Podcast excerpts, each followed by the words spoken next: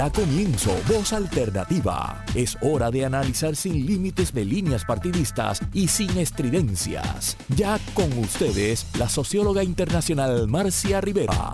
Esto es Voz Alternativa.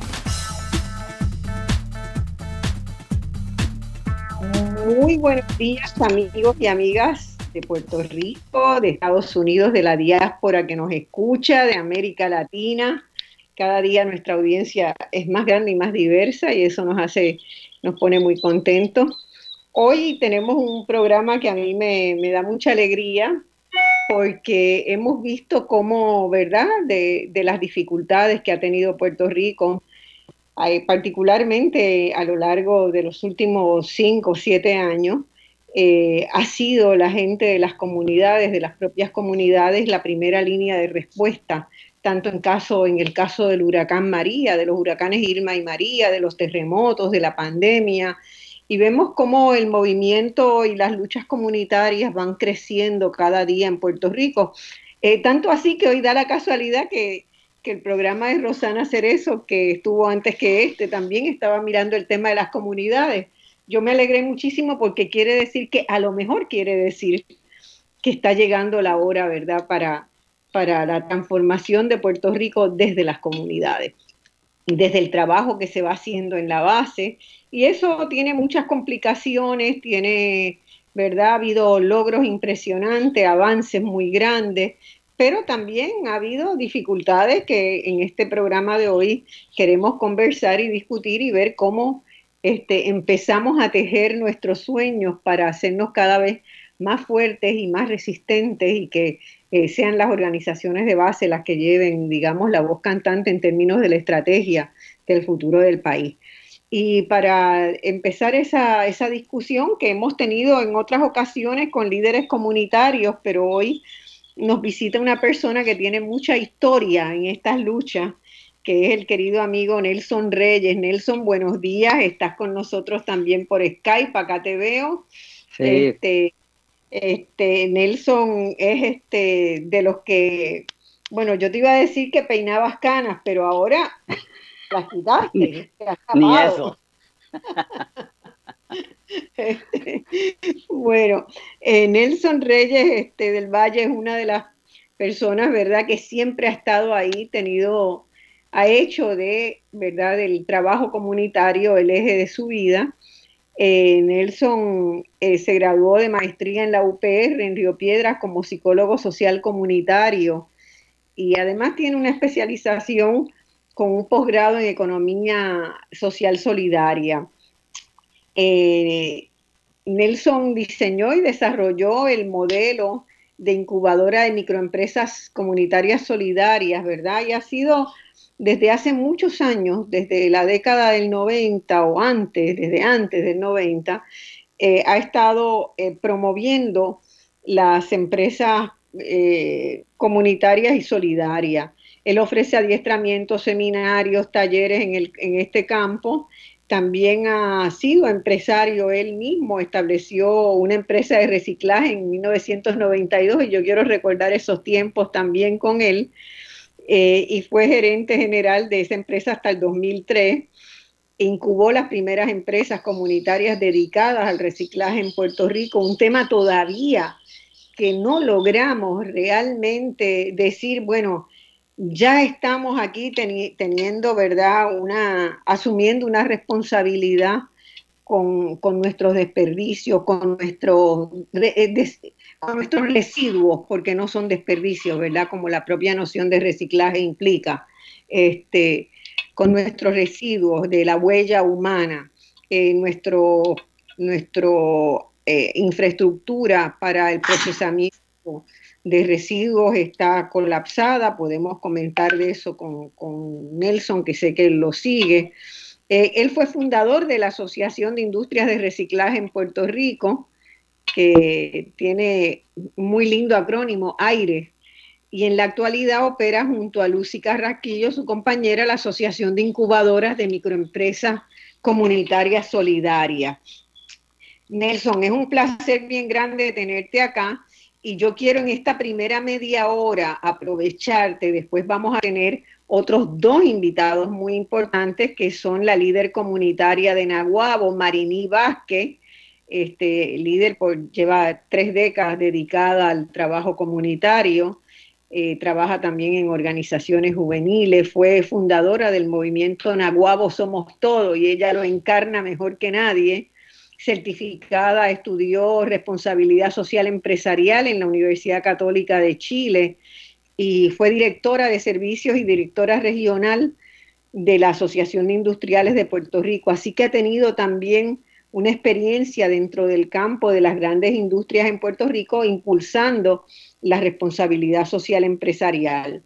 Eh, trabajó también en la diócesis de Cagua, ¿verdad? Como voluntaria en, en el área de comunicaciones. Así que es también una colega de los medios donde moderaba programas de radio y de televisión.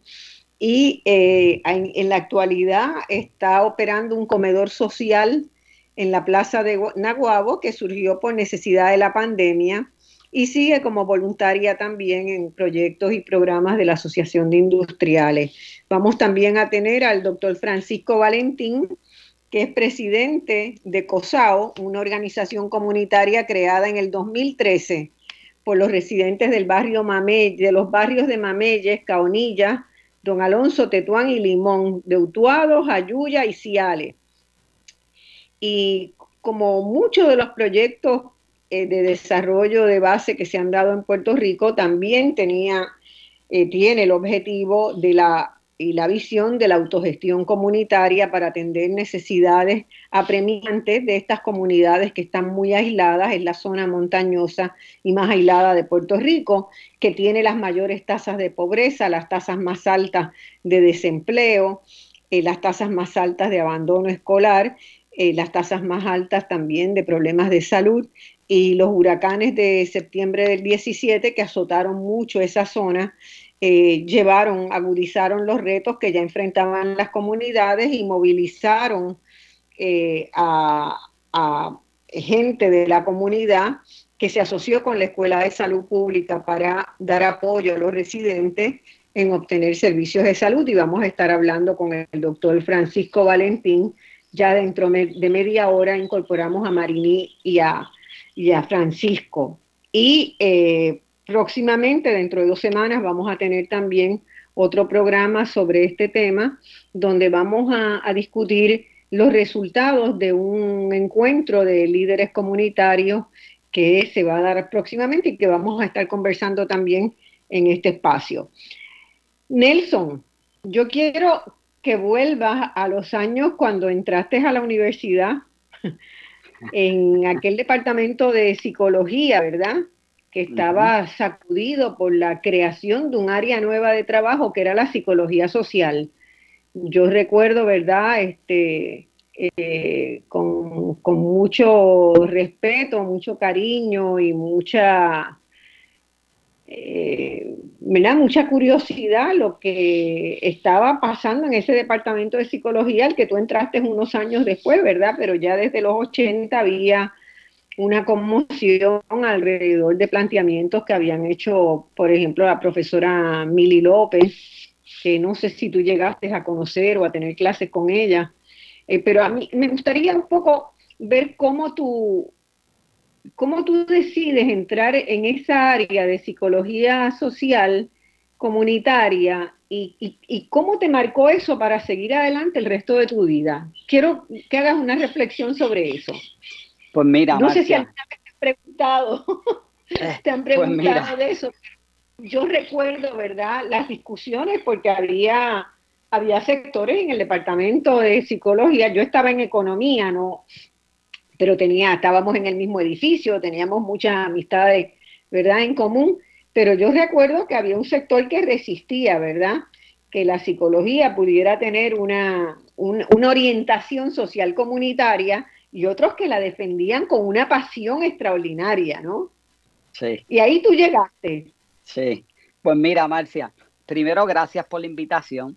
Este, la, un placer estar aquí contigo eh, muchos domingos en que hay oportunidad nos conectamos para escuchar programas que me parece que son fundamentales para todos y para todos y para el país. Pues mira, Marcia, yo entré ciertamente, yo entro en el departamento en momentos en que estaba como que eh, tomando mucho ajo de toda esta discusión en un departamento de psicología sobre lo comunitario, lo social comunitario. Yo vengo, Marcia, de, de proyectos de iglesias en Caguas, en el barrio Sabarona, en donde yo me crié.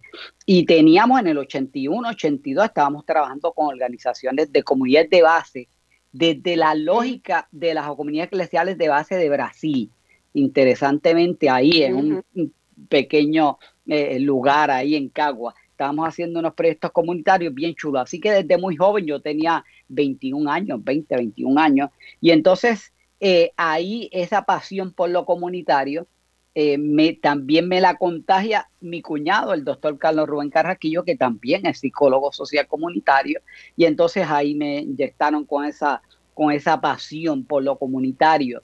Y a mí me fascinaba caminar por, por las comunidades de ahí de Sabarona, residencial Prizal del Turabo, la parte de que se llama El Millón, que es una zona de, de, alta concentración de hermanos y hermanas dominicanas. En Caguas, el sector donde más eh, reside estos hermanos. Y ahí, bueno, y ahí se me pegó toda esta pasión, entro a la universidad y me encuentro con toda esta tormenta de discusiones sobre si era, este, ¿verdad? Si era necesario.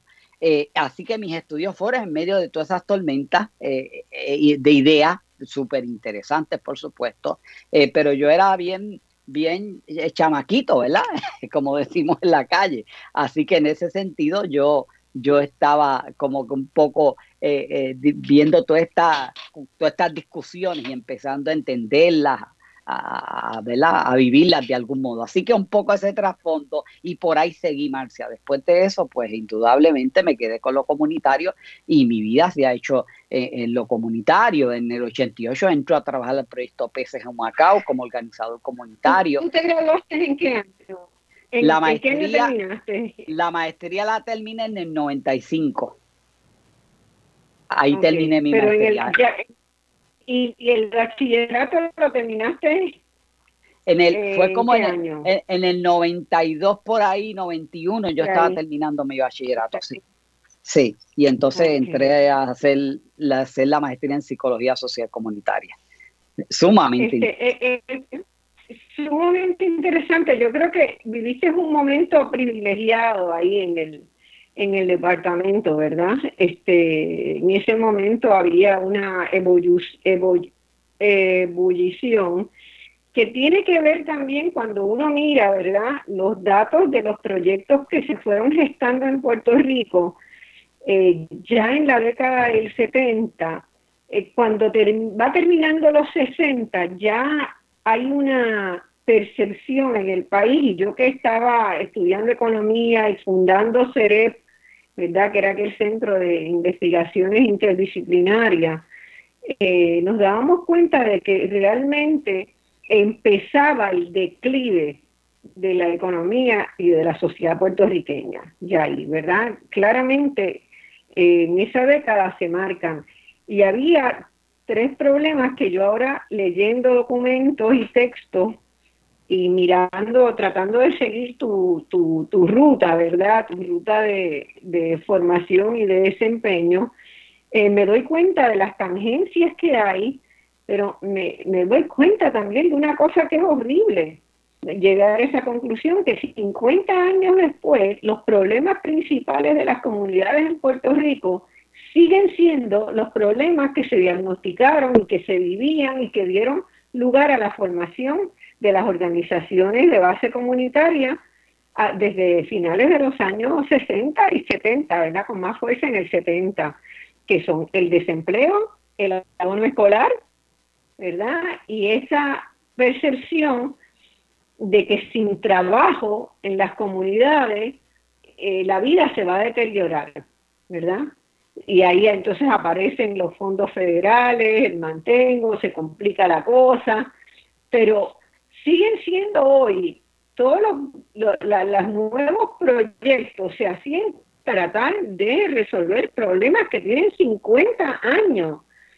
Y ahí uno se tiene que preguntar, bueno, y es que ningún gobernante desde, desde entonces escuchó nada, porque los trabajos han sido vocales. Y quiero mencionar tres proyectos que tú sin duda conoces para que me comentes sobre ellos. Don Luis Ferrer gana las elecciones del 68, ¿verdad? Es la primera vez que el Partido Popular, después de 28 años en el poder, lo pierde frente al nuevo partido que ha creado don Luis Ferrer. Eh, él las gana en noviembre del, del 68, ya en el 69, una vez asume, la hermana de él, Sister Isolina Ferré, eh, en una, y yo tuve, logré tener en, en, su momento muchas conversaciones con ella, incluso desde Cerepe, ella nos pidió ayuda para entender lo que estaba pasando en el país, ¿verdad? Mediados de los 70. Así que yo sí tuve oportunidad de conversar mucho con ella y siempre la respeté mucho. Una mujer muy bien, muy bien formada. Poca gente sabe que ella había abrazado la vida misionera pero se había graduado, había estudiado en la UPR de Río Piedra, en St. Joseph College for Women en Brooklyn y tenía una maestría en sociología de Fordham University. Así que ella eh, era una persona que se acercaba al trabajo comunitario desde esa matriz religiosa que domina en todos los 70 los proyectos de base, como tú bien has señalado, eh, que era, ¿verdad?, eh, la, una formación religiosa de que emanaba directa o indirectamente, ¿verdad?, de esos movimientos religiosos que había en América Latina, de la teología de la liberación, de la, ¿verdad?, de, de la colocación de la pobreza como un objeto de estudio, trabajo, del desarrollo de la empatía, todos esos valores. Pues ahí estuvo, eh, el, ¿verdad?, el, este, el centro que fundó ella, ¿verdad? Ese proyecto de los centros Sorisolina, que básicamente tenían como objetivo, eh, en el caso de, del proyecto de la playa de Ponce, en primera instancia era recuperar los muchachos que dejaban la escuela, el abandono escolar, porque esos muchachos después no podían conseguir un trabajo, estaban desempleados y se metían en, en problemas. Así empieza Sorisolina ¿verdad? Este, Sisterisolina le llamaban, eh, empieza su proyecto. Eh, por otro lado, en el 70, un año después, con fondos de una orden religiosa católica de los Estados Unidos, la cuameña Miriam Rodríguez, que tú la recordarás, junto con el sacerdote local y otras personas, formaron lo que ellos llamaban un comité de acción social para proveer oportunidades para la juventud desempleada en un barrio de Cuamo, en el barrio Las Flores. Y así nació Metalarte, uno de los proyectos emblemáticos en nuestra historia de luchas comunitarias, ¿verdad? Allí un trabajador metalúrgico que sabía este, soldar y hacer estructuras de metal y se dedicaba a eso, eh, decidió, dijo, yo puedo colaborar enseñándole a los muchachos a soldar y agarró un grupo de 15 y empezaron a producir muebles de metal para patio que llamaron las flores metalarte, ¿verdad? Y después de los muebles de patio hicieron escritorios, gabinetes de cocina. Todos nosotros en CEREP éramos unos este, diseminadores del proyecto y todo el mundo que tenía que hacer algo en la casa pues iba a encargar los muebles allá para ayudarlo. Pero lo interesante de ese proyecto es que yo creo, no estoy segura, tendríamos que mirar mucho más en la, en la historia, pero si no fue el primero, uno de los primeros en organizarse como una corporación manufacturera sin fines de lucro.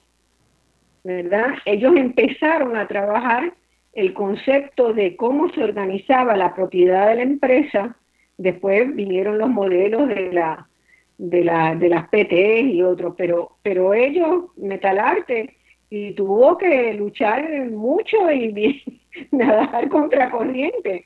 Y el tercer proyecto emblemático de esa primera etapa fue PESE. PESE fue en el 85, Programa de Educación Comunal, Entrega y Servicio, que también afirmaba la autogestión como la herramienta fundamental y que tuvo eh, varias vertientes en su lucha, ¿verdad? La vertiente del desarrollo económico comunitario, de crear una escuela superior alternativa, pionera de la que hace nuestra escuela posteriormente, eh, eh, acreditada, logró acreditación del Consejo de Educación, especializada en jóvenes de riesgo. Yo di algunos cursos y conferencias ahí en ese espacio, ¿verdad? Este, teníamos un convenio de colaboración también con, con CEREP. Y también ahí estaba Nancy Maiden, ¿verdad? Que era el motor, una religiosa también, que era el motor de, ese proyecto, cuyos objetivos eran reducir el desempleo y atender el los problemas generados por la alta tasa de, de abandono, deserción escolar. Y eh, mi primer recuerdo tuyo, la primera vez que yo recuerdo de ti es cuando estabas montando ese proyecto de reciclaje, que fue un proyecto absolutamente visionario en Puerto Rico, pero que de alguna manera tenía el sustrato filosófico y la visión de no ser una empresa comercial más, sino de organizarlo de otra manera. Dime, cuéntame cómo llegas a eso. Mira, tú le hace mucho tiempo al tema del reciclaje. Sí. Mira, Marcia. Más de una década de tu. Sí. Sí, mira, Marcia, es interesante porque has hecho ahí un recuento eh, de unos proyectos que, como tú dices, fueron pilares, fueron fundamentales en el país y que de alguna manera en esos tiempos, Marcia, era bien interesante porque estaban conectados. Muchos de esos proyectos tenían comunicación de algún modo, mucha comunicación. Eh, yo llego a PC en el 88, PC nace en el 85, yo en el 88 y mis primeras conexiones fueron con los centros Citerisolina precisamente, y también me conecté con la gente de Cuamo, del proyecto de Cuamo de la Flor Meta Lalte, con uno de los curas que que fundó el proyecto, porque tenía la preocupación en ese tiempo, eh, la pregunta era cómo trabajamos con la pobreza, cómo erradicamos la pobreza, eh, que pensábamos que era un proyecto que se podía hacer muy local, ciertamente los proyectos comunitarios hacemos unas acciones que nos permiten de algún modo impactar la pobreza eh, en la planta de reciclaje, por ejemplo. Nosotros llegamos a tener un momento dado más de 30 personas empleadas de la comunidad Así que un momento dado éramos el principio. que llegó a tener un montón de gente trabajando ahí también. Correcto, así que de inmediato sí hay un impacto contra la pobreza, hay un impacto contra el desempleo, pero la pobreza es un asunto mucho más grande de lo que podamos pensar y más complejo. Así que pensar, porque hoy se hacen críticas a estos proyectos con la pregunta un poco, yo diría casi maquiavélica, ¿y ustedes han erradicado la pobreza?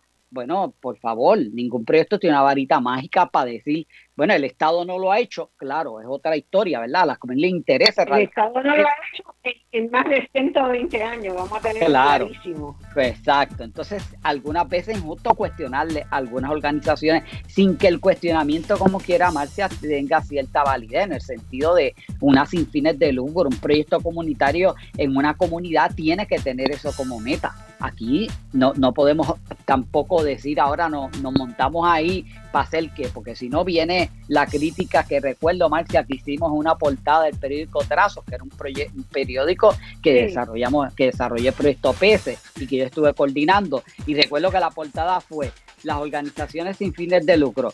Eh, ¿Erradican la pobreza o viven de los pobres? Y de las pobres. O sea, un poco ese planteamiento que tiene que estar siempre sobre la mesa de una organización eh, sin fines de lucro que quiera hacer desarrollo. Y entonces tiene que plantearse, nosotros estamos colaborando para erradicar o estamos viviendo de los pobres, porque uno sabe que en Puerto Rico y en el mundo, eso existe en todos lados, ciertamente. Hay proyectos que realmente lo que hacen es vivir de los pobres, es proyectos que no cuestionen el sistema que genera pobreza, bueno, de algún modo está haciéndose partícipe de no erradicar la pobreza y simplemente de vivir de los pobres, pero llevarlo al extremo de esperar que una organización comunitaria relativamente pequeña eh, eh, puede erradicar la pobreza como una acción sola de la organización, bueno, eso es imposible. Así que esas preguntas, Marcia, y, nos conectábamos todos esos proyectos. Lo hicimos con Solina, lo hicimos con Metalarte, eh, Nancy, Marcia, Nancy Madden, es de, la misma orden de Solina, así que yo me conecto más con el centro porque Nancy me conecta, Nelson, vamos a la playa, vamos a ver allá la playa de Ponce con la playa, vamos a ver cómo lo hacen así que todo eso está por ahí conectado, Marci, y después entramos en la empresa de reciclaje propio y trabajo de público. Bueno, Nelson, te invito a que eh, tengamos ahora a Marini Vázquez y a Francisco Valentín que se incorporen a la conversación. Eh, vamos a una pausa y cuando volvamos estamos con ellos. ¿Te quedas ahí? Perfecto. Seguimos en Voz Alternativa.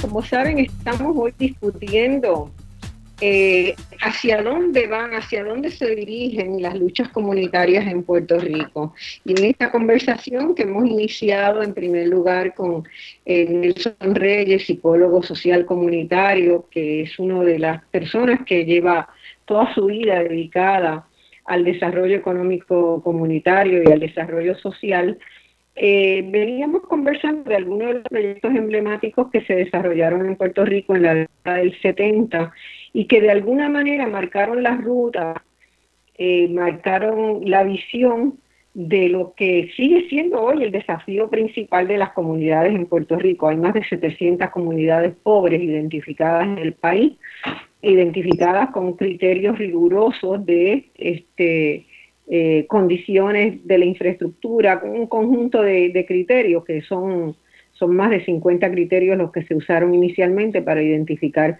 las comunidades que debían recibir, ¿verdad? O ser objeto de atención especial en Puerto Rico. Eh, Nelson acaba de, decir una, una, frase que la hemos escuchado mucho y que refleja la, yo diría, la desidia que hay, ¿verdad? la incapacidad de eh, lograr una empatía y de reconocer que, es importante el desarrollo de todas las personas, que todas las personas tengan la misma capacidad de desarrollo. Y es la, eh, mucha gente te pregunta si quienes se dedican a trabajar en comunidades lo hacen porque quieren vivir de los pobres, ¿verdad? Porque hay fondos federales, porque hay fondos de fundaciones, que hay un negocio alrededor de la pobreza. Y yo quiero que ese sea como el, primer punto de, discusión ahora que incorporamos a dos personas a quien le doy la bienvenida, a Marini Vázquez. Marini Vázquez, como ya les expliqué, quién es ella, es una líder comunitaria de Naguabo, muy conocida, eh, muy especializada en los temas de responsabilidad social empresarial y convencida de que el sector empresarial tiene un papel muy importante que jugar en la solución de la pobreza y la reducción de las desigualdades. Eh, y está el doctor Francisco Valentín, a quien también damos la bienvenida, y es presidente de COSAO, una organización comunitaria que se creó en 2013 para atender las necesidades de la región montañosa de, este, de varios municipios, Utuado, Ciales y Jayuya, que comparten características de problemas de, derivados de la pobreza y del aislamiento en que viven esas comunidades. Bienvenidos ambos, bienvenida Marini, bienvenido doctor Valentín. Un placer tenerlos aquí en el día de hoy junto con Nelson. Un placer para mí también estar en este foro. Saludos, saludos. Muchas gracias por la invitación y perdonen que mi Skype como que está enojado hoy.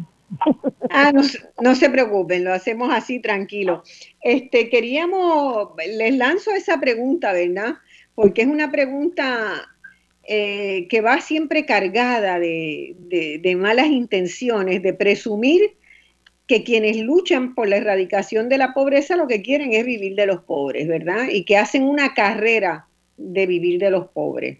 Yo quiero que desmitifiquemos eso eh, bien claramente, porque no podemos vivir en una sociedad que sigue sosteniendo, donde hay sectores que siguen sosteniendo eso, y que a lo que nosotros podemos aspirar este, a que todos tengan las mismas condiciones, no solamente igualdad de oportunidades, igualdad de condiciones para acceder a los procesos de desarrollo. Eh, Nelson, ¿quieres, tú que fuiste, la lanzaste al ruedo, ¿quieres comenzar y después le pasamos a Marini y al doctor?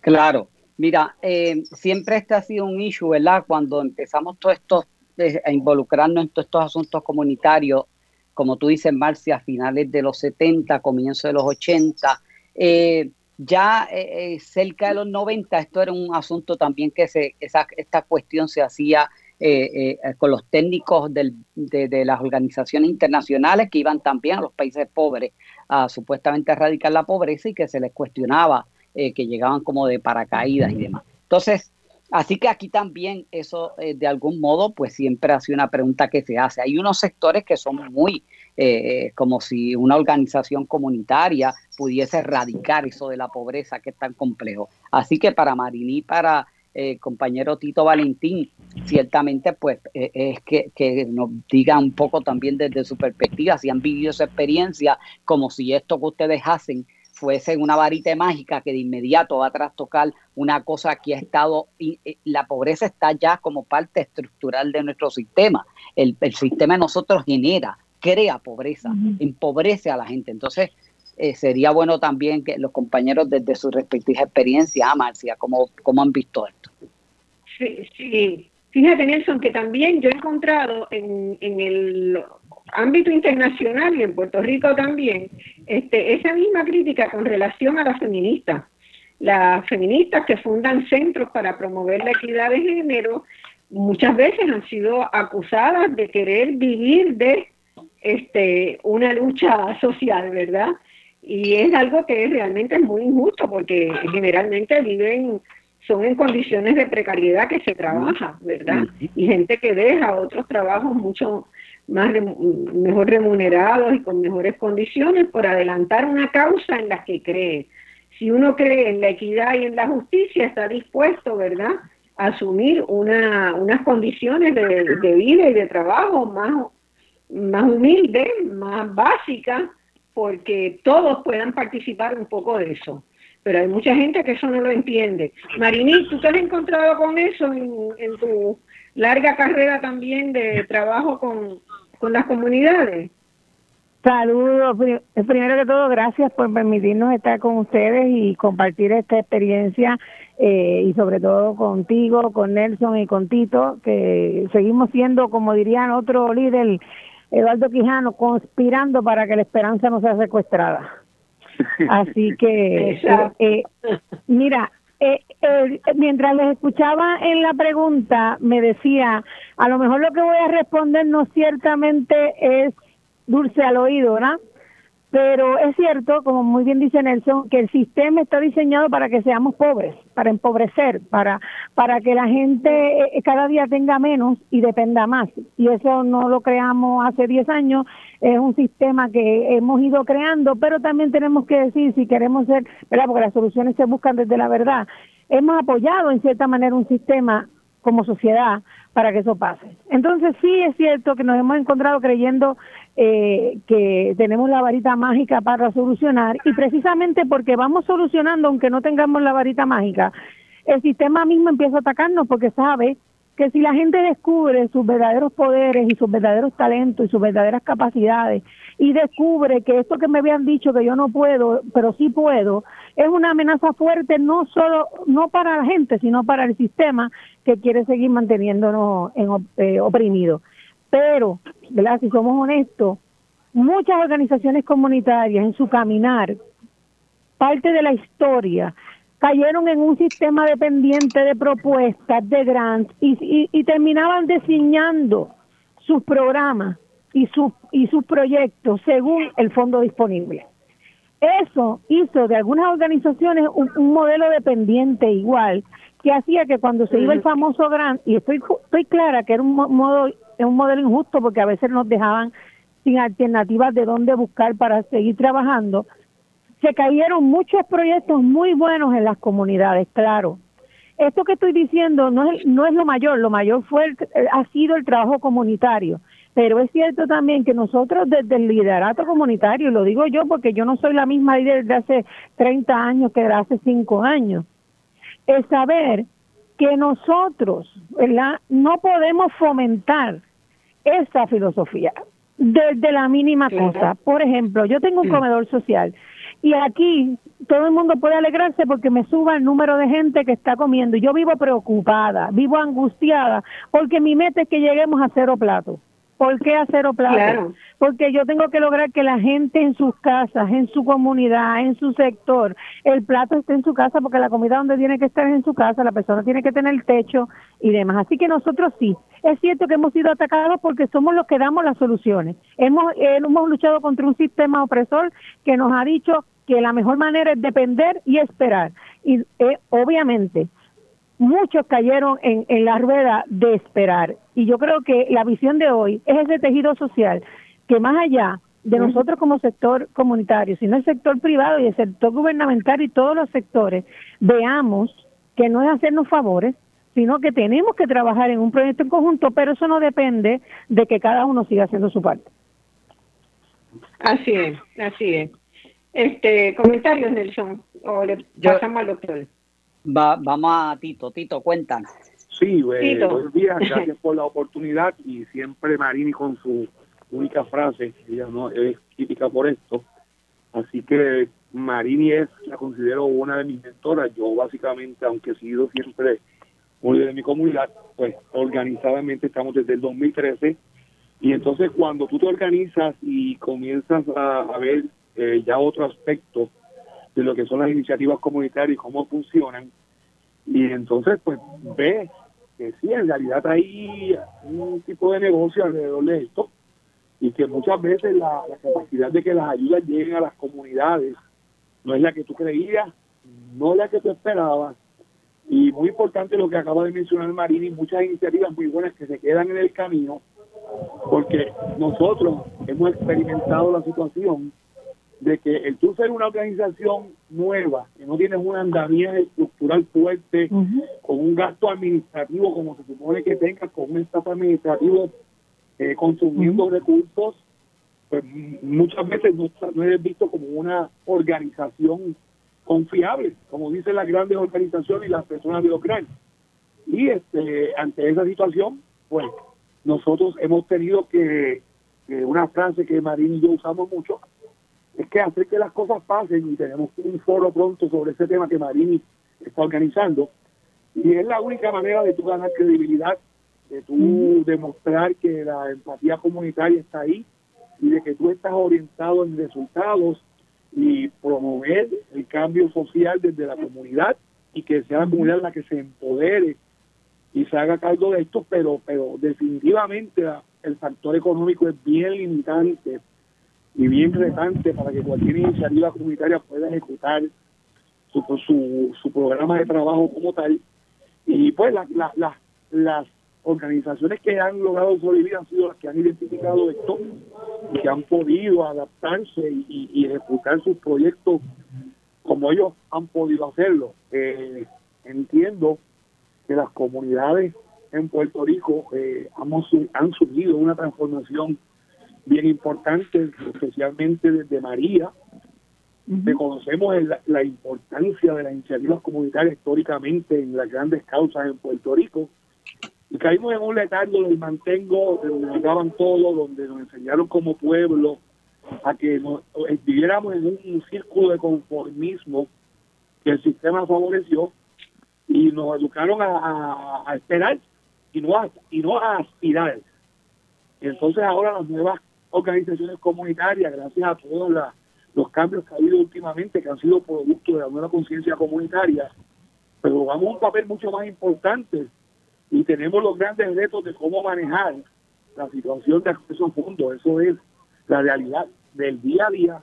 Y la otra gran realidad es manejar la situación con, con los gobiernos de turno, sea cual sea, que ven, ven en ocasiones, ven las, organizaciones comunitarias que crecen y se desarrollan como, como algún tipo de competencia innecesaria, no sé por qué pasa. Y esto yo lo atribuyo al, al, al, virus, que entiendo que es peor que el virus del COVID-19, porque lleva muchos años en nuestra sociedad, que es el virus del egocentrismo político, donde los partidos políticos y, los, y los líderes políticos entienden que son los que tienen que tomar el destino de nuestras comunidades. Y en nuestra nueva realidad comunitaria y de pueblo, los partidos deben escuchar a las comunidades. Eso es un cambio muy importante. Así es, así es. Este, ¿quieres este, profundizar ahí en el comentario? Sí, sí, Marcia, yo creo que Marini y Tito traen varios asuntos que me parecen vitales. Eh, Marini, obviamente, para mí Marini, este, eh, eh, lo que está haciendo desde la lógica comunitaria, pues me parece vital, sobre todo lo que menciona Tito de este encuentro que nos está convocando. Pero, pero creo que es importante a lo que dice Marini, Marcia. Marini plantea ciertamente el asunto de, cómo está la estructura para muchas de nuestras organizaciones sin fines de lucro, eh, buscar fondos, que es lo que le permite entonces eh, eh, hacer, dar servicio. Hay que también superar algo que a mí me preocupa. Marini lo dice muy bien, en el sentido de que las organizaciones, ¿qué fondos hay? Los voy a buscar porque están disponibles, pero de verdad eso responde a las necesidades locales de la comunidad que esa ha sido una pregunta que siempre nos hemos hecho los que estamos en ese mundo de las organizaciones comunitarias. Esos fondos, eh, ¿los voy a buscar porque me dan chavos o los voy a buscar porque además de que me dan chavos y posibilidades de, operar y de dar un servicio, también responde a la necesidad de la comunidad? Por un lado. Por el otro hay otro asunto que hay que romper, Marcia, Marini, Tito, que a mí me parece que es importante, que hace tiempo uno lo viene diciendo y como que todavía y tuve, tuve unas experiencias que a lo mejor lo pueden describir bien las organizaciones comunitarias no están mendigando fondos, por Dios. O sea, una organización sin fines de lucro, allá lo más seguro le pasa a Tito en Cosado. Cuando le pide un fondo a una agencia, por Dios, le está vendiendo un servicio. O sea, entonces yo, lo digo, eh, Manini se va a acordar cuando estábamos en lo de reciclaje, y yo recuerdo una empresa, un residencial público nos pasó también hace muchos años, que ya no existe, hay otra que existe todavía, eh, que cuando iban a, venderle un servicio a un municipio, el municipio le decía, sí, pero no pueden depender de nosotros. Eh, y entonces cuando yo lo comparo con la basura, con los residuos sólidos, cuando una empresa como Waste Management, que es una empresa, una multinacional con 12 mil millones de capital hace 20 años, yo no sé por dónde está ahora, cuando ofrece su servicio y se lo vende a un municipio, ¿a alguien se le ocurre decir que esa empresa está mendigando? que esa empresa está pidiendo regalos, está pidiendo chavos. No, la empresa le fue a vender un servicio al municipio. Entonces, las sin fines de lucro, que también les toca a ella lograr cambiar esta mentalidad, no están mendigando y no están pidiendo un regalo, están vendiéndole, en última instancia, lo voy a decir bien crudamente, le están vendiendo un servicio que saben hacer y que el municipio o la agencia no lo sabe hacer como ella, por un lado. Por el otro, Marcia, creo que está el asunto también de que las organizaciones tienen el reto de autogestionarse. O sea, de cómo yo creo, hay un caudal, aquí hay organizaciones, Marcia, Marinitito, que tienen un expertise en algo en particular, por ejemplo, prevención de violencia doméstica, que nadie en este país lo tiene. Hay organizaciones a este nivel que han hecho una cosa, que tienen toda su metodología, toda su, su, conceptual montado, que lo saben hacer a la perfección. Entonces tienen que, usar esa experiencia para generar ingresos propios. Y aquí hay proyectos que han estado empezando a hacer esto. La Junta de Río Piedra, Marcia, que tú las conoces, la Junta Reciente de Río Piedra, montó una panadería, Corporación Propia de Trabajadores, como una forma de generar ingresos para ellos y para ellas mismas sin tener que pedirle a nadie y autogestionarse, que me parece que es una vía que el sector tiene que explotar rápidamente.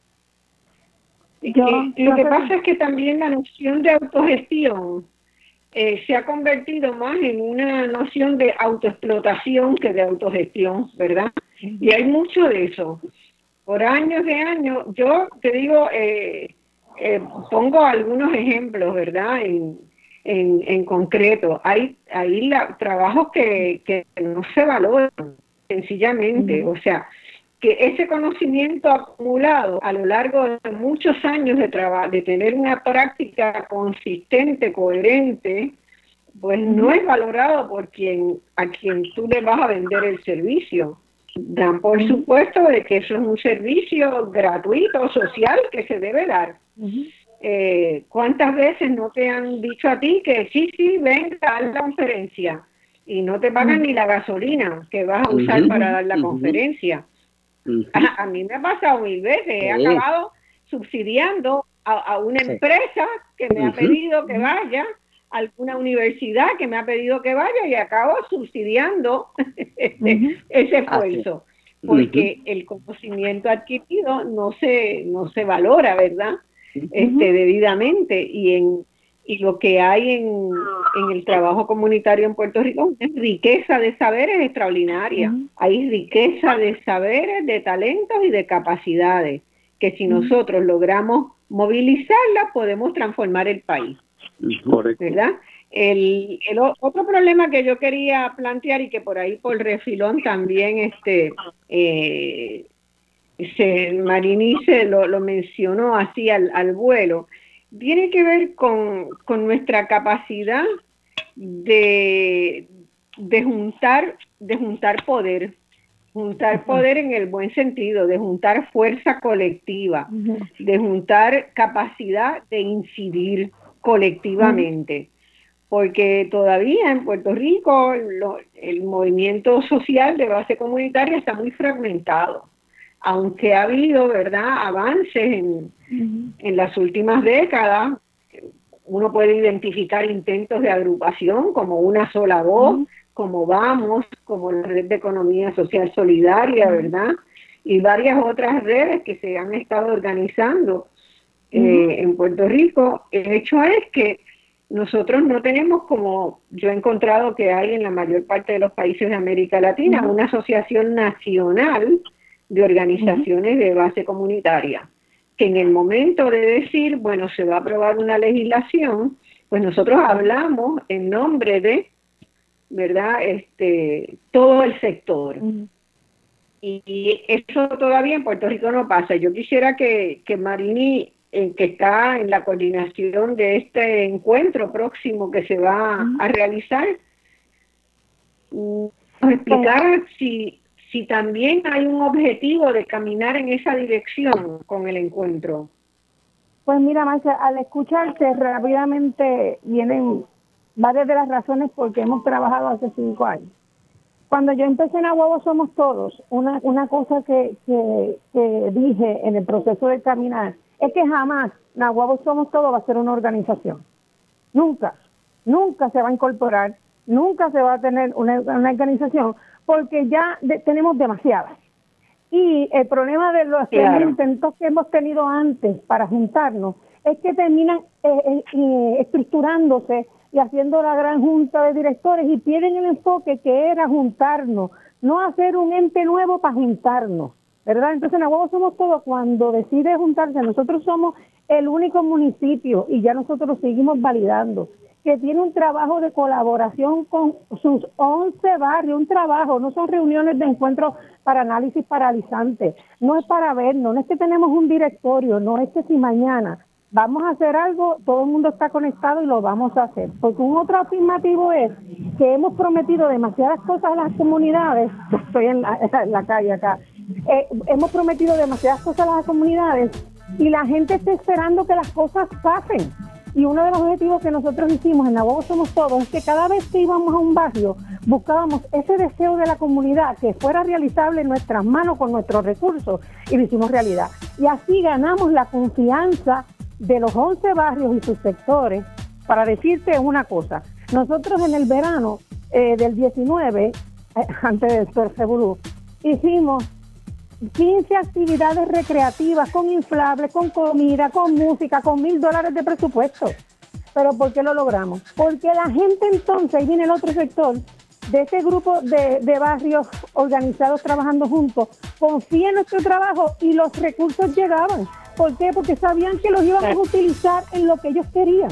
Así que cuando nosotros pensamos en la cumbre, en este año, en la Semana de los Líderes Comunitarios, no queremos, como diría el Papa Francisco en la homilía que hizo para el miércoles de ceniza, no quiero un día de lamentación, eh, del lamento victimizante que nos paraliza. No, tenemos que hacer como hace la gente exitosa. Vamos a compartir las buenas prácticas. En Cosado se está montando, se tiene una clínica comunitaria y salió de las manos de la gente. En Ajunta hay, hay luz para todo el mundo y salió de las manos de la gente. Y así, eh, vamos a hacer ahora este, sobre, sobre este encuentro, ¿ok? Vamos a la pausa, en minutos volvemos con Voz Alternativa, hoy discutiendo hacia dónde va eh, la lucha comunitaria en Puerto Rico. Muy buenas amigos, estamos iniciando la segunda hora de este programa, donde hoy estamos pasando revista de las luchas comunitarias, ¿verdad? y preguntándonos qué avances hemos tenido, qué dificultades o carencias o retrocesos, qué limitaciones tenemos en esas luchas. Y estamos con el psicólogo social comunitario Nelson Reyes, estamos con una líder muy destacada eh, Marini Vázquez de eh, Naguabo y que ha trabajado temas de responsabilidad social empresarial y temas de voluntariado muy fuertemente, tiene muchos proyectos interesantes ahora.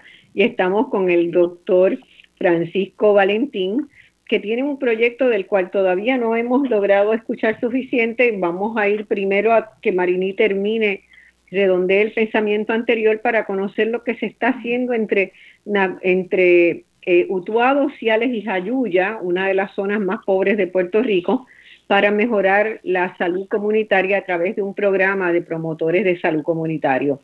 Este Marini termina ese pensamiento que me parece muy interesante lo que estabas diciendo, ¿verdad?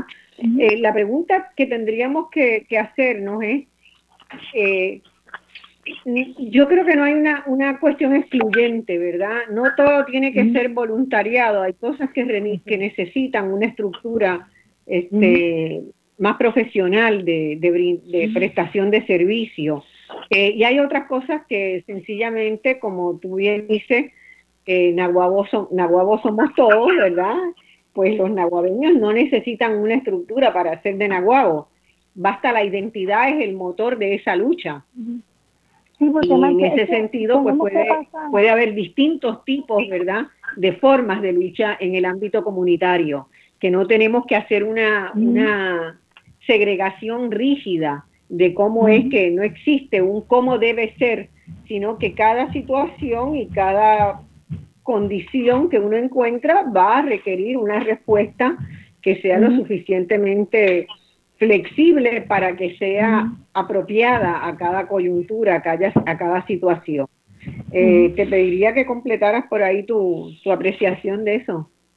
Sí, en este, este deseo de juntarnos, como decía antes de irnos a la pausa, de, de la importancia de que el sector que se ve fragmentado y que se ve, ¿verdad?, que, que no tiene como un trabajo en común, para ese junte es necesario para mí dos cosas importantes. Primero, es, la, es visibilizar las acciones que tenemos, porque visibilizar da oportunidad. Esa es una de las cosas importantes y, en Nahuabo somos todos, porque no somos una organización sin fin de lucro como tal.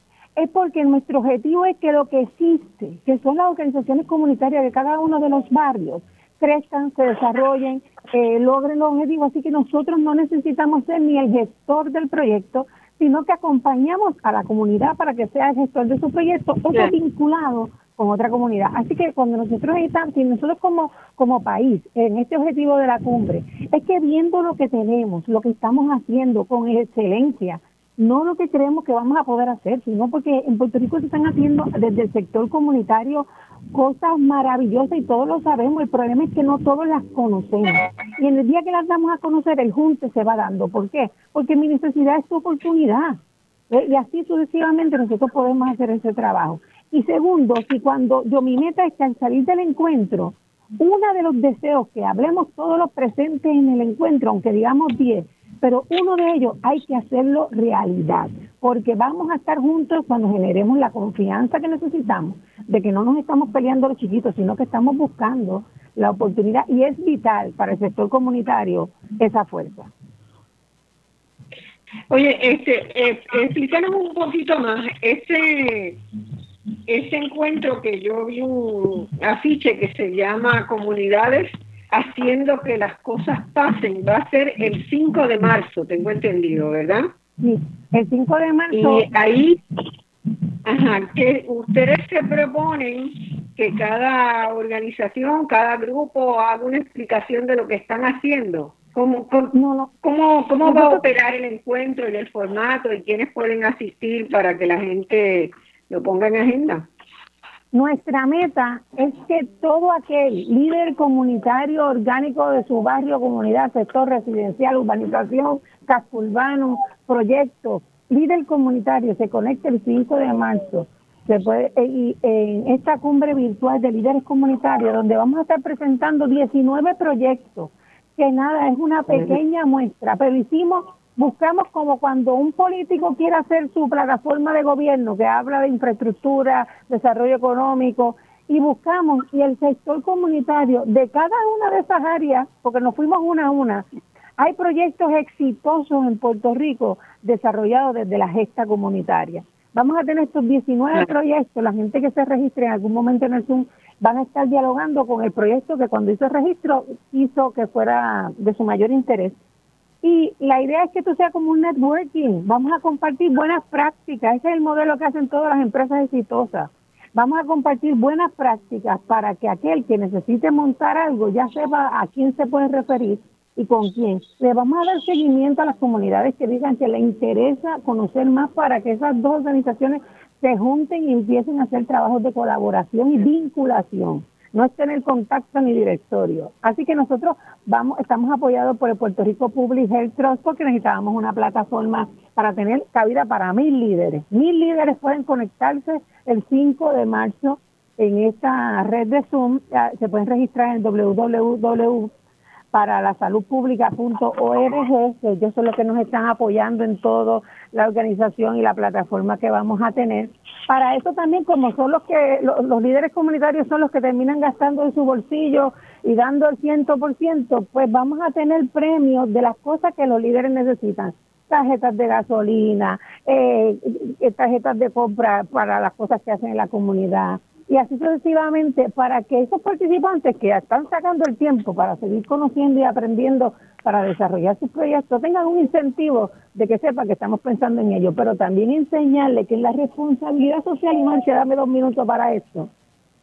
Cada barrio, cada pueblo tiene un montón de empresas desde la más chiquita hasta la más grande. Y por yo decirte un ejemplo, en Nahuabo había un, un fast food muy reconocido por su rey que llevaba 20 años en Nahuabo y nunca había hecho una aportación. ¿Qué hicimos nosotros? Le exigimos desde la responsabilidad social corporativa, desde su misma eh, visión, eh, visión filosófica de la responsabilidad, que él nos debía 20 años de inversión en la comunidad y no las tuvieron que dar. Así que obviamente, como dicen eso, no estamos mendigando, es que tenemos que aprender que es un ejercicio de ganar, ganar. Y así como nosotros estamos, tenemos exigencias, ellos también tienen unas exigencias de cumplir porque es su modelo de negocio. Así que también queremos que en esta cumbre entendamos que nosotros, al que vamos a unir en nuestro proyecto, no nos está haciendo un favor. Es su responsabilidad unirse en el proyecto, es su responsabilidad. Así que el 5 eh, de marzo... la, la cumbre es más allá de Narvado, es de todo Puerto Rico. Sí, es todo Puerto Rico. Sí, es de todo Puerto Rico. Nosotros vamos a tener ¿Ah? Sí, es, de, de, del país completo. Bien del país completo. Y si, te digo eso me parece muy bien. Hay Mira, que ir a un pescadito a esa maravilla de costa que tiene. ojalá se conecten líderes hasta de otros países por el tema, porque los tendríamos como observadores pero nosotros tenemos que salir y ponernos a conectarnos, pero no conectarnos en reuniones solamente. Necesitamos replicar proyectos. Tenemos que pasar de la palabra copiarnos a multiplicarnos. Necesitamos que todo lo bueno que está pasando se multiplique en todos los rincones del país. Y ya tú verás que ahí el sistema que hemos que nos ha mantenido eh, en este sistema opresor de pobreza se va a tener que parar de frente, mirarme a los ojos y decirme en qué te apoyamos. Ahora, una preguntita. Eh, el proyecto de Utuados, Ayuya y Ciales va a ser uno de los 19 que se presentan, supongo.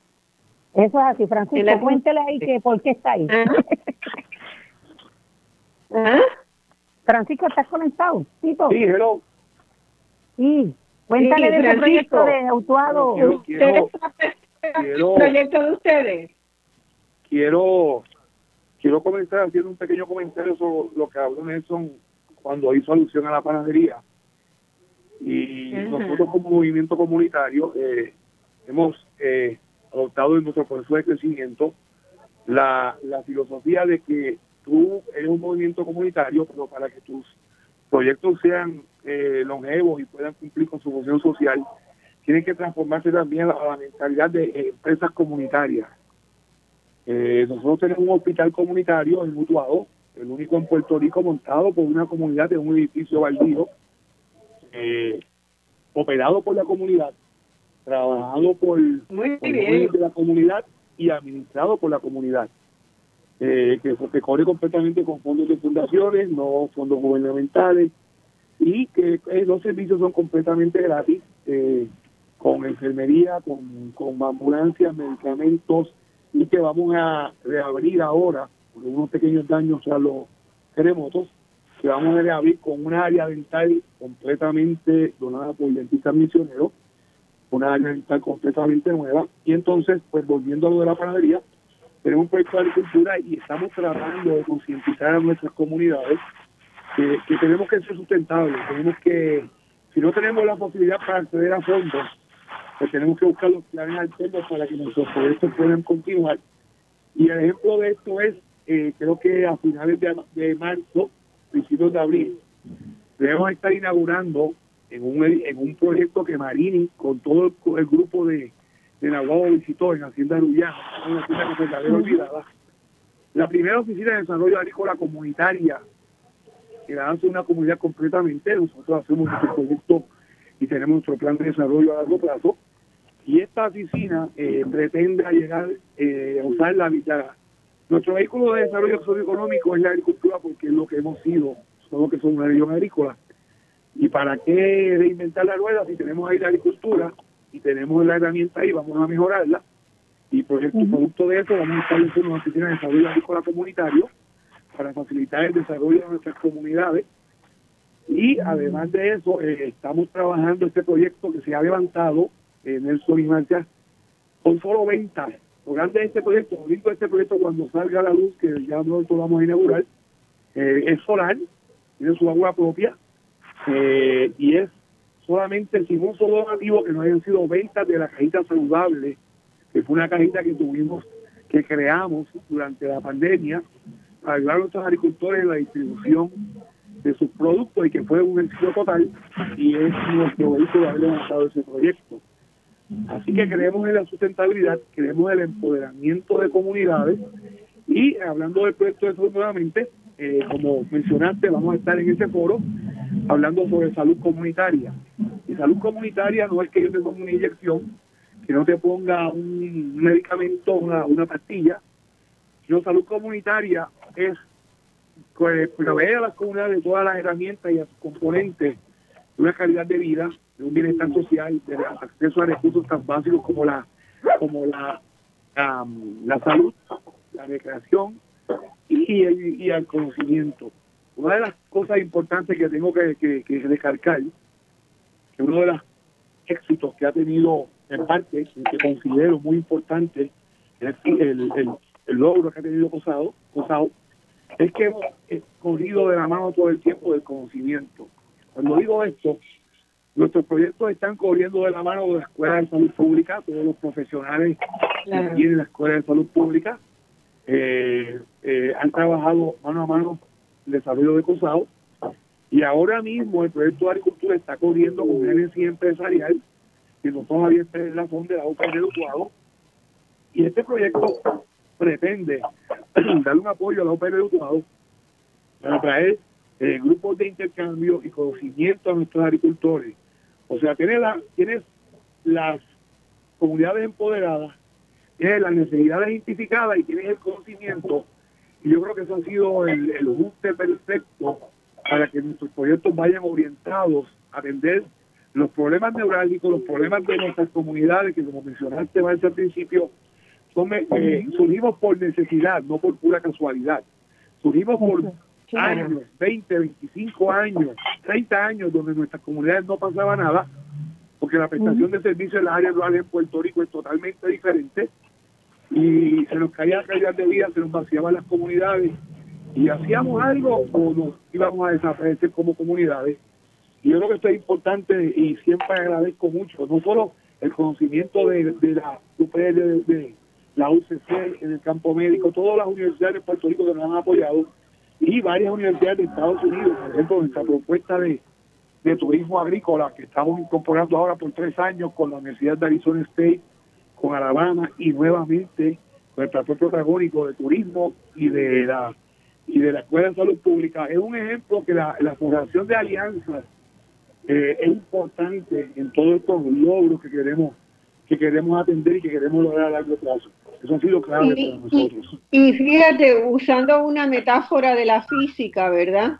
Eh, yo creo que el acercamiento que ustedes están desarrollando ahí en esas comunidades genera una sinergia que es indispensable.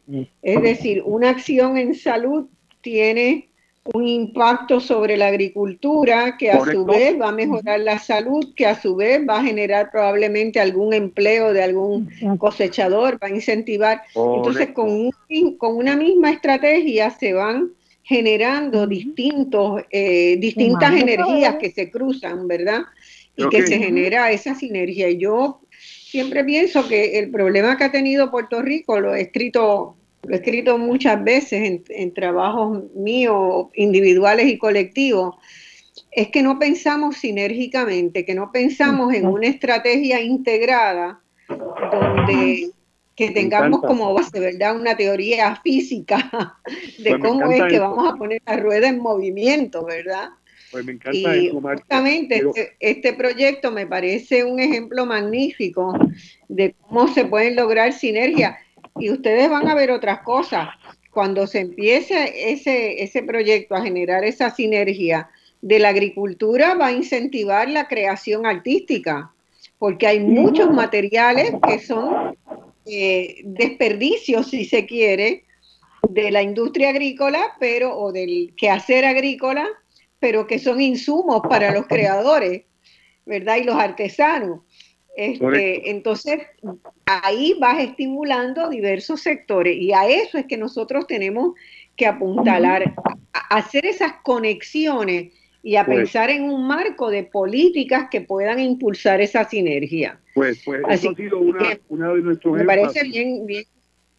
Esto ha sido una de nuestros énfasis, porque cuando tú haces un plan de trabajo a largo plazo y vas a establecer tres pilares, como es la salud, la agricultura, el bienestar social de, nuestras comunidades, pues tienes que buscar que estos tres proyectos se hagan sustentables uno al otro. Por ejemplo, el proyecto de promotores de salud promueve la buena alimentación, promueve la, agricultura orgánica, promueve la agricultura de la familia. Eh, y, el centro de que estamos usando de agricultura, además de promover la agricultura, va a ser un, centro de terapia ocupacional para el proyecto de promotores de salud. Eh, o sea, la, la interconexión de los tres proyectos es importante porque uno, se los proyectos se retroalimentan. Nuestro proyecto de promotores de salud, que les quiero mencionar, ha sido importante nos ha permitido nos ha permitido levantar un perfil de nuestras comunidades casa por casa. Tenemos siete comunidades, hay un sector urbano que vamos a atender, donde una comunidad, por ejemplo, tiene 500 casas. Yo sé quién vive en esas 500 casas, cuántas personas, cuáles son sus padecimientos, cuáles son sus necesidades. Y eso nos ha permitido ir llevando a nuestras comunidades a lo que queremos lograr, que son comunidades resilientes. Si yo no tengo dinero en mis comunidades para medicamentos, para ir al médico, para, para citas, para un sistema de salud sumamente costoso, pues yo enfatizo en un proceso de educación con mis personas mayores del ejercicio. Estamos haciendo una pista de caminar al lado de la pista, al lado de la clínica, para que las, personas mayores vayan a caminar, más le fomentamos la buena alimentación. O sea, yo no puedo permitir o esperar que, el paciente llegue a la etapa crónica de medicamentos cuando yo puedo educarlo a, una, a una vida preventiva, educada, educada, que va a ser menos costosa y mucho más eficiente y se me va a traducir en, en comunidades mucho más saludables y mucho más productivas. Y muy pronto vas a poder anunciar que esas comunidades van a recibir turismo local para la gente que quiera aprender a vivir en comunidades sanas. Y vas a tener otro, otra iniciativa económica que va a salir naturalmente de esa sinergia que se ha creado. Muy cierto. Y vas a tener gente que va a querer ir allí para comer bien, para respirar bien, para estar en un ambiente limpio y va a ser una comunidad, comunidades modelos de una vida lo Mejor, lo mejor es que va a ser un modelo replicable. Lo mejor es que ya tenemos un modelo probado para que otras comunidades lo multipliquen. Y eso es lo que tenemos que lograr. Hay, hay proyectos, yo he visto proyectos de promotores comunitarios y de distintos intentos, ¿verdad? Con pequeñas variaciones, pero, pero es un área eh, de un potencial extraordinario en los eslabonamientos internos que hace. Porque cuando uno desarrolla una estrategia económica, el problema de Puerto Rico es que hemos tenido una visión que ha dicho, vamos a montarnos en un avión y vamos a traer las grandes empresas y esas van a derramar un poquito para acá. y lo único que derrama, la única derrama que ha venido a Puerto Rico por vía de ese modelo es la derrama que hace la corrupción, ¿verdad? La derrama de los intermediarios locales que buscan que esas empresas vengan y le pagan una, un soborno. Esa es la única derrama que se ha hecho, que se ha ganado. Pero para la gente Voy a hacer una analogía un momentito al comentario que hizo este Marín inicialmente con los platos de comida. Nuestro objetivo, yo le hago esto a, forma de broma a, nuestro, a nuestra junta y a, todos nuestros staff de trabajo. Yo le digo, estamos montando un hospital y mi gran objetivo sería verlo vacío. Que mi comunidad sea saludable, que yo no tenga que verlas aquí todo el tiempo, que yo pueda educarlas a una calidad de vida, a una buena alimentación, al ejercicio, a la lectura, y que el, el, nivel de participación que es contradictorio, pero sería el gran logro de un modelo de salud este funcional. Y sé que y estamos en el final y quiero enfatizarle a todos los que nos escuchan. el ruido. Porque más que nos están... Que se ha naturalizado en Puerto Rico como que tenemos que vivir con unos decibeles aquí arriba y todo el tiempo estar recibiendo ese insumo, ¿verdad? De la belleza, de la paz, de la tranquilidad, de la observación de los maravillosos paisajes que tiene esa zona montañosa del país. Sí. Uh importante entonces que este 5 de marzo... La gente el 5 de marzo entra a Facebook, está el evento en Facebook, está en la página de eh, para la salud pública.org regístrese, si no se acuerda registrarse ese día mismo, entre al evento a través de la plataforma Zoom, en la invitación que estamos dando, necesitamos demostrar, no tenemos que tener una red para demostrar que estamos juntos. A ver, nosotros estamos juntos los momentos, en las luchas lo hemos logrado. Ahora tenemos que juntarnos para los sueños, tenemos que juntarnos para gestar futuro. Así que es importante que este 5 de marzo escuchemos, nos agrupemos y nos vinculemos. Y de ahí yo les aseguro les aseguro, después de un modelo de cinco años probado, que el tema es mantener la vinculación, que con todas las personas que se conecten, ese 5 de marzo va a ser el comienzo de hacer este tejido social primero con todos los sectores comunitarios del país, para que entonces podamos bordar el futuro nuestro, con el gobierno, con el, con el privado, al fin y al cabo con el que quiera, pero el país lo podemos seguir construyendo nosotros, tomando en cuenta a todos los que por responsabilidad tienen que ser parte Así que, como muy bien dice Nelson, vamos a parar de mendigar, vamos a comenzar a forjar desde lo que nos toca por responsabilidad. Aquel que le tocaba aportar porque ganó más por el aporte de ese mismo sector comunitario, de esa misma comunidad, igual que el líder comunitario, vincularse con aquellos, exigiéndole no solamente en momentos de lucha, sino pidiendo rendición de cuentas constantemente a aquellos que dicen que son nuestros eh, lo, que nos gobiernan cuando al fin y al cabo son nuestros empleados. Así que es importante que el 5 de marzo nos conectemos, mostremos que sabemos hacer las cosas, que lo estamos demostrando con calidad y de ahí se forjen la duplicidad, que todo el mundo empieza a multiplicar proyectos en sus comunidades y nos convirtamos en esa red de futuro que necesita el país. Eh, vamos, este, les agradezco muchísimo su su participación. Si se quieren quedar para la próxima media hora, están bienvenidos a hacerlo. En la próxima media hora invitamos preguntas del público. Eh, si no pueden quedarse, pues eh, perfectamente también es compatible. Sé que Nelson se va a quedar. Este, así que como ustedes quieran. Eh, les agradezco de todas maneras muchísimo y anuncio que vamos a tener preguntas del público. Así que aprovechen, tenemos aquí bateadores de primer nivel eh, por el 787-292-1705 y creo que el 1706. Vamos a la pausa y volvemos. Bueno, amigas y amigos, volvemos al último segmento. Me dicen que tenemos más líneas de las que yo pensaba, así que pueden hacernos sus llamadas por el 787-292-1703, 04 y 05. Eh, así que seguimos con Nelson. Nelson, eh, no sé si, si Marini y, Francisco se quedaron en línea, están en línea, ¿no? Sí, sigo aquí. Perfecto, perfecto, perfecto. Bueno, había una, una pregunta eh, que a lo mejor la, ustedes la consideren incómoda, pero que tengo que hacer, la verdad. Y tiene que ver con esa especie de, repelillo político partidista que sentimos desde, ¿verdad? Que hay un sentimiento eh, muy generalizado en las organizaciones de base comunitaria de que todo lo que la política toca, la política lo daña. Eh, y eso ciertamente ha sido así en Puerto Rico, ¿verdad? Los niveles de corrupción y de destrucción de lo que es la cultura política de una sociedad este, nos ha llevado a tener un sistema de partidos políticos de una alternancia malsana van a tener que ir, los partidos van a tener que irse allá actuado a hacer mucha reflexión con el, con el doctor Valentín y a, y a oxigenarse y a desintoxicarse los líderes políticos allá, ¿verdad? Porque yo creo que somos presos de una cultura política malsana que nos hace olvidar que la política es el terreno donde se deben dilucidar las diferencias de una sociedad, ¿verdad? Y las visiones de mundo de una sociedad.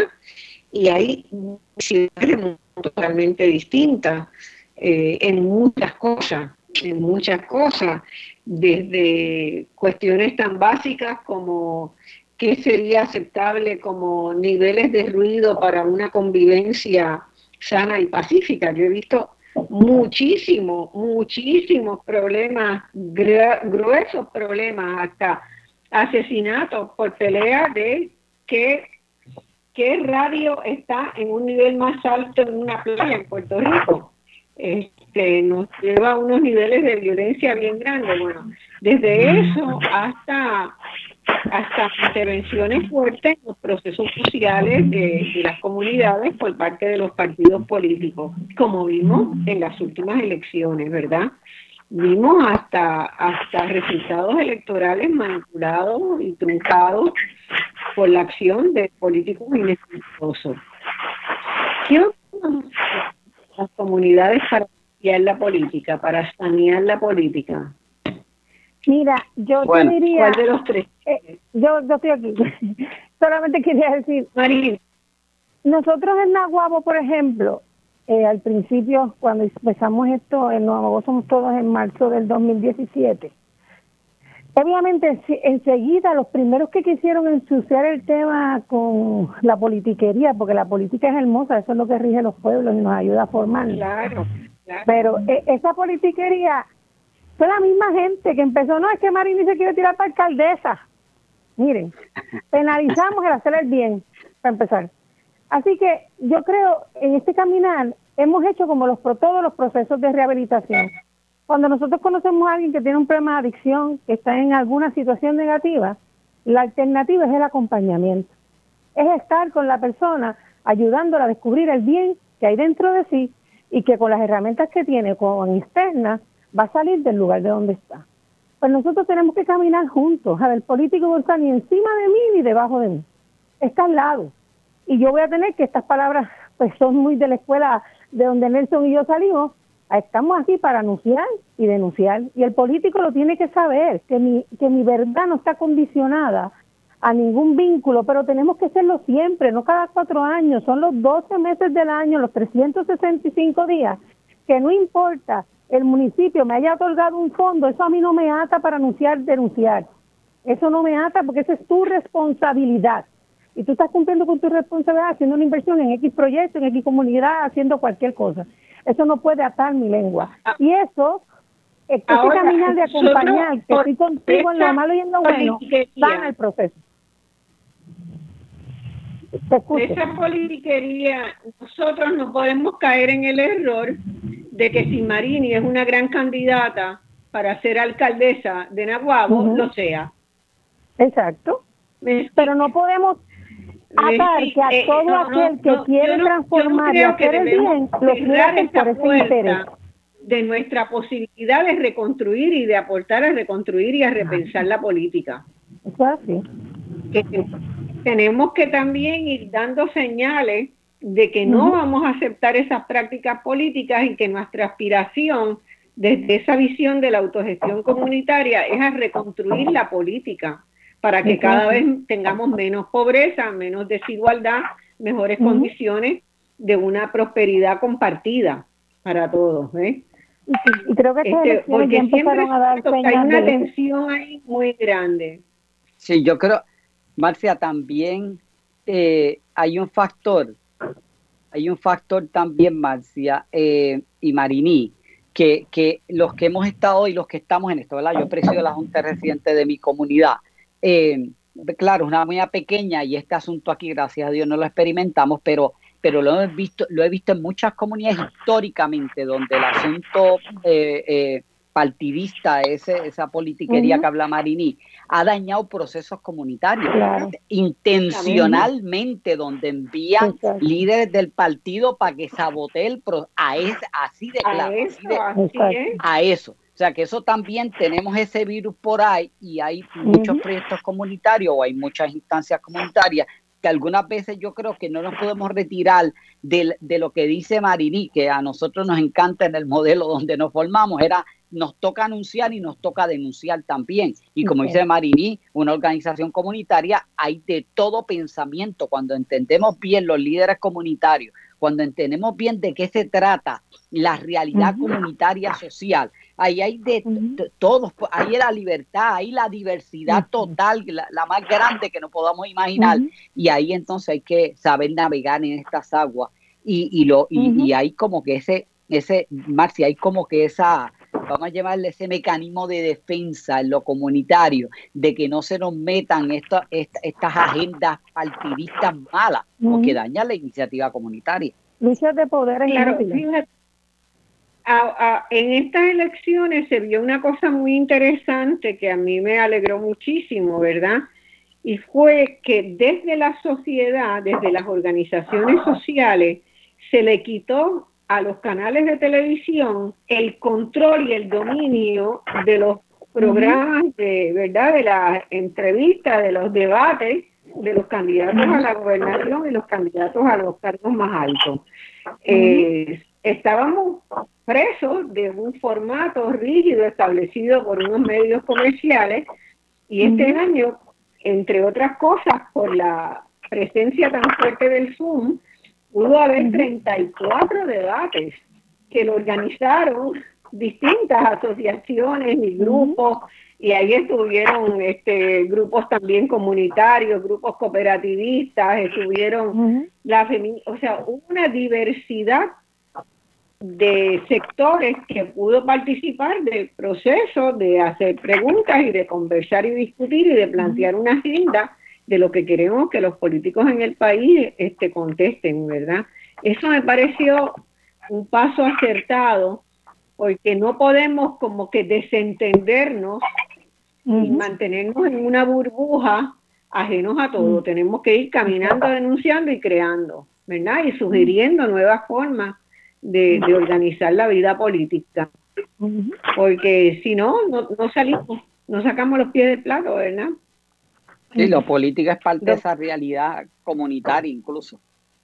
Claro, claro, es que tenemos que seguir educándonos, tenemos que seguir educándonos como ciudadanos, porque nosotros como ciudadanos pocas veces hacemos, ¿verdad? Eh, no desde el sector comunitario nada más, sino ciudadanos en, su pueblo, que hagan eh, la gestión de su gobernanza, ¿sabes? Que lo, que lo que exigimos, lo que pedimos y lo que tenemos responsabilidad de hacer, porque no solamente exigir, tenemos que ponerlo en práctica todo el tiempo, esa rendición de cuentas, pero esa misma, eh, como muy bien dijo Marcia, esa actitud de proponer y de presentarme como aliado, mira, aquí estoy, ya yo hago eso, utilízame, ¿ves? Que hazme parte de las soluciones, ya yo las estoy dando en solución. Es algo que va a ser, porque por ejemplo, cuando una comunidad, y Nelson lo sabe, cuando una comunidad logra esa vinculación comunitaria, los politiqueros y líderes tienen que comportarse eh, a jaya, porque saben que no son, no son gente fáciles de manipular. Pero cuando saben que nos tienen segmentados y nos tienen con toda esa pelea chiquita, se quedan con las comunidades. Lo que nosotros tenemos que seguir es demostrando que nosotros sabemos que con ellos y sin ellos, que no es que le quitemos su responsabilidad, es que no nos vamos a detener. Y eso hay que seguirlo fortaleciendo. Eso es así. Pues ese es el camino. Como tú lo acabas de decir, Marini, me parece que que estamos en un momento eh, de un, también hay como una especie de renacimiento del huracán María para acá, Marci, Marini, de lo comunitario, ¿verdad? Pues Marini lo que ha hecho en el área este es espectacular. Correcto, correcto, correcto. Porque el, gobierno estaba colapsado, colapsado. No pudo, Totalmente. no pudo. Nadie no pudo meter el pie y seguimos por ir para adelante. Exacto.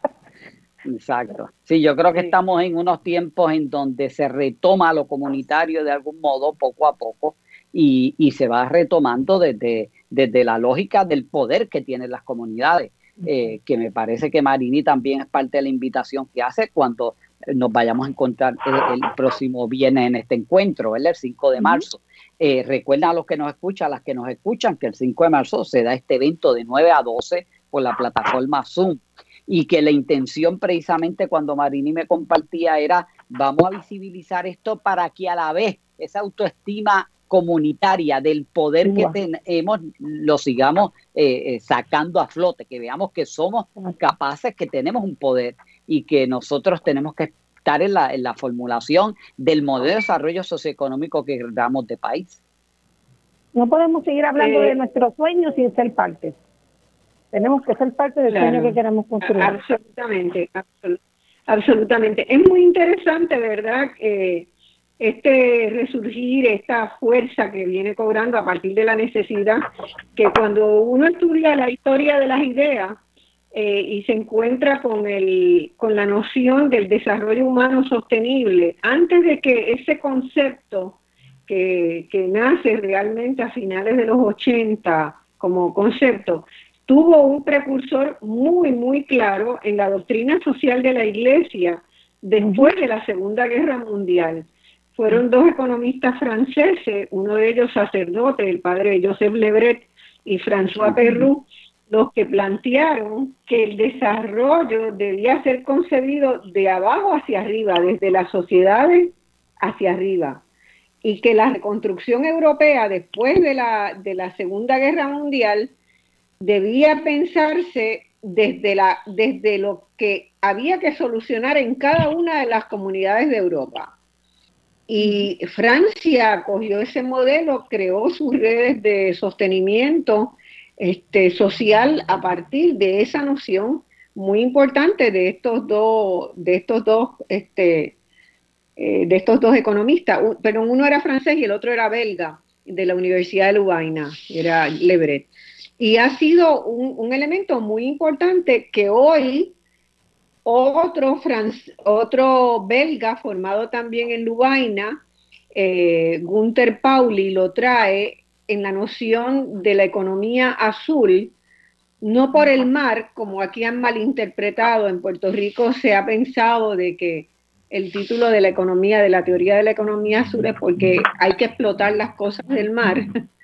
Eso no es lo que, eso no han leído a Gunther Pauli, sino porque fue la frase que usó la primera vez que un ser humano aterriza en la luna, que exclamó, la tierra es azul, la mirada de la tierra es azul, ¿no? Y él lo que plantea es que para, el, para que el desarrollo sea efectivo hay que volver a las comunidades y hacerse la pregunta, ¿qué hacemos con lo que hay aquí hoy?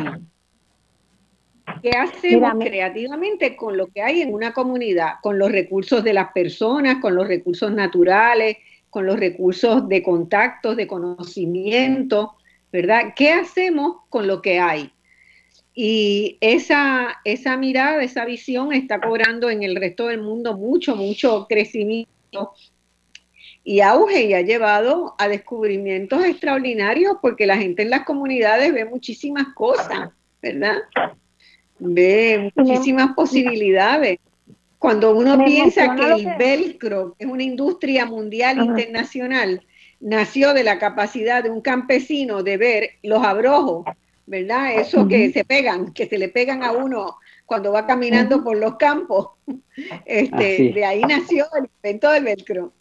Entonces, en las, en las comunidades hay muchas cosas que uno tiene que aprender a ver y a calibrar y a, y a sopesar.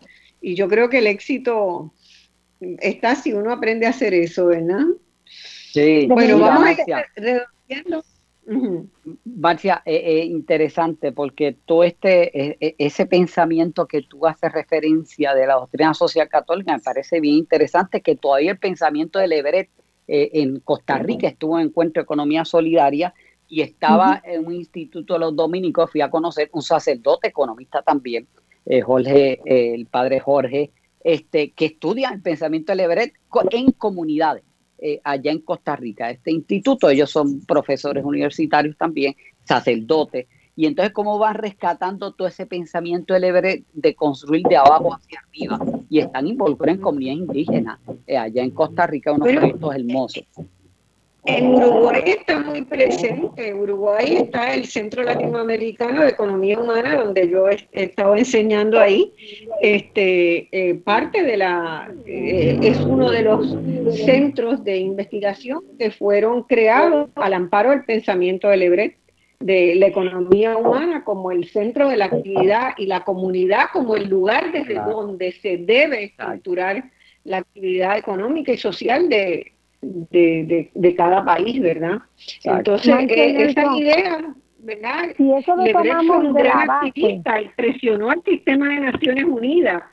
Eh, nosotros tenemos un trabajo de Naciones Unidas eh, sobre desarrollo humano sostenible porque Lebrecht fue uno de los que más presionó a Naciones Unidas para que adoptara esa perspectiva y recorrió el mundo este, con, su, con la idea, ¿verdad?, de que la, el desarrollo tiene que tener una base local y el desarrollo parte desde lo que hay en una comunidad y lo que toda esa comunidad pueda imaginar que se puede hacer. Y si eso lo hacemos desde la parte base de la comunidad, si eso a cada líder comunitario le hacemos conciencia de que puede lograr las cosas con lo que tiene en su comunidad, imaginen, imaginen cuántas cosas se van a seguir haciendo, que eso fue lo que demostró María. María lo que demostró es que nosotros no necesitábamos de otros lados porque teníamos muchas cosas en nuestras comunidades. Así que nosotros necesitamos potencializar que un líder comunitario mañana quiera hacer una actividad para su gente. Los recursos bases están en su barrio y no como yo decía, busque el presupuesto, busque a su gente que tiene lo que usted necesita para lo que ha, supuesto que quiere desarrollar. Es importantísimo alimentar ese poder que tiene cada persona en saber. Nosotros hicimos un proyecto aquí que se llamaba El viejo de mi calle. ¿Qué esperaba? Que una persona saliera a la calle y dijera, eh, eh, está, vive en su calle, está enfermo, le están llevando comida, llámenos. Ese era el único ejercicio que tenía que hacer, era visitar y llamar. Y ese poder hizo que alimentáramos sobre 300 envejecientes. Solamente la gente salir a las puertas, mirar a mano derecha e izquierda y decirme si había un viejito solo. Imagínense si cada un ciudadano reconoce que tiene el poder de poner el recurso que tiene en sus manos a disposición de los demás. El cambio va a ser triple al que ya habíamos vivido. Así es. Eh, doctor Valentín, ¿algún comentario? Creo que el doctor salió, este, eh, salió de la comunicación. Sí, yo eh, yo quería hacer, yo, quería decirles cuando estaba el proyecto de comunidades especiales, hacia el proyecto que fue asesinado por, la clase política puertorriqueña, porque claro, se le dio oportunidad a, desarrollarse con todos con los objetivos que tenía. Eh, pero se hizo un inventario de pequeños negocios que había en las comunidades especiales. En ese momento eran 686 comunidades, ahora son más de 700, eh, porque se incorporaron como 50 más pero en ese momento eran 686 comunidades y había como 6.500 pequeños negocios ahí.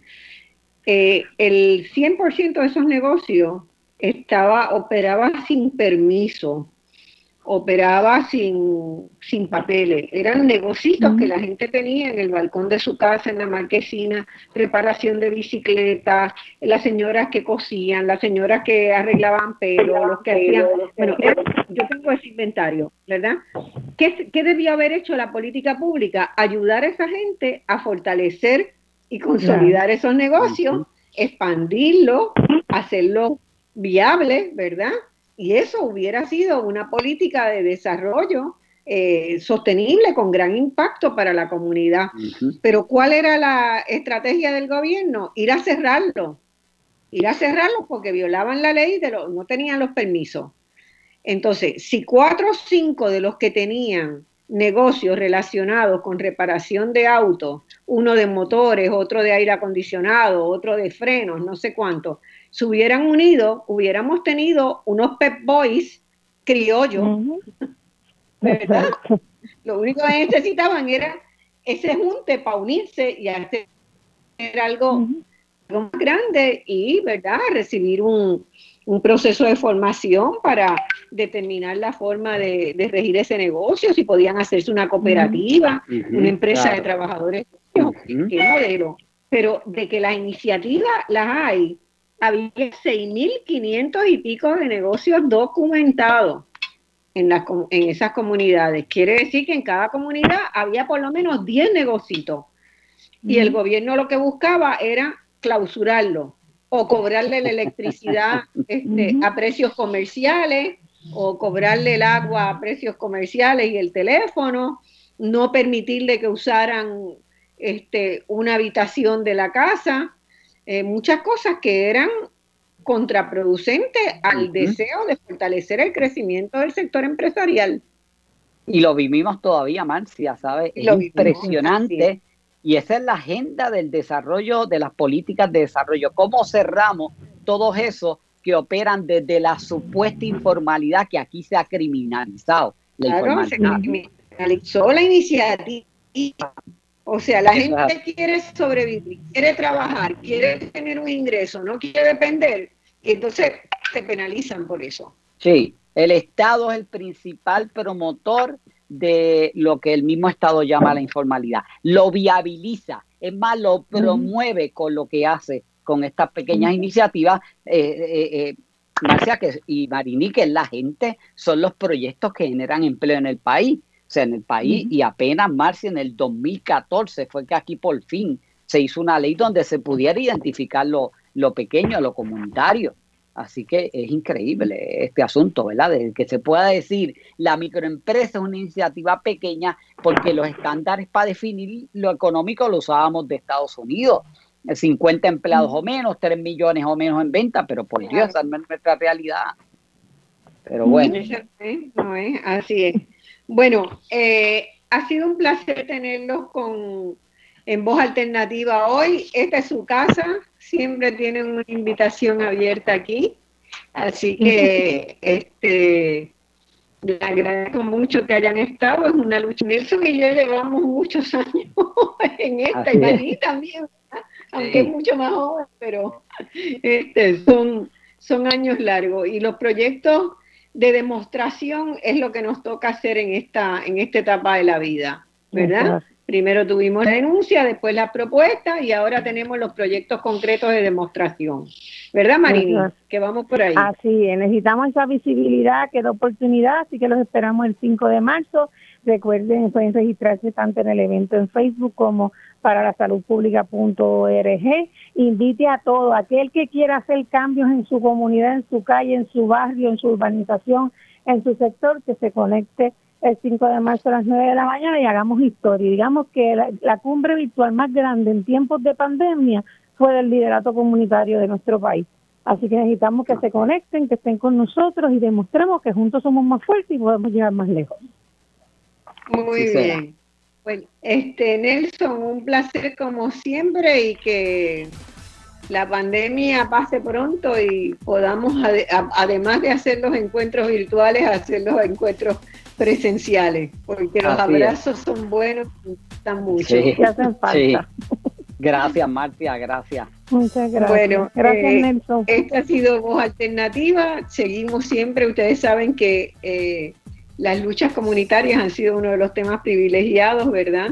Las luchas por la equidad y la, contra la desigualdad y la superación de la pobreza han sido de los temas privilegiados en este espacio que ya mismito dentro de, de, dos semanas cumplimos cuatro años en el aire. Así que muy buenas tardes tengan todos y esto ha sido Voz Alternativa. Hasta el domingo próximo.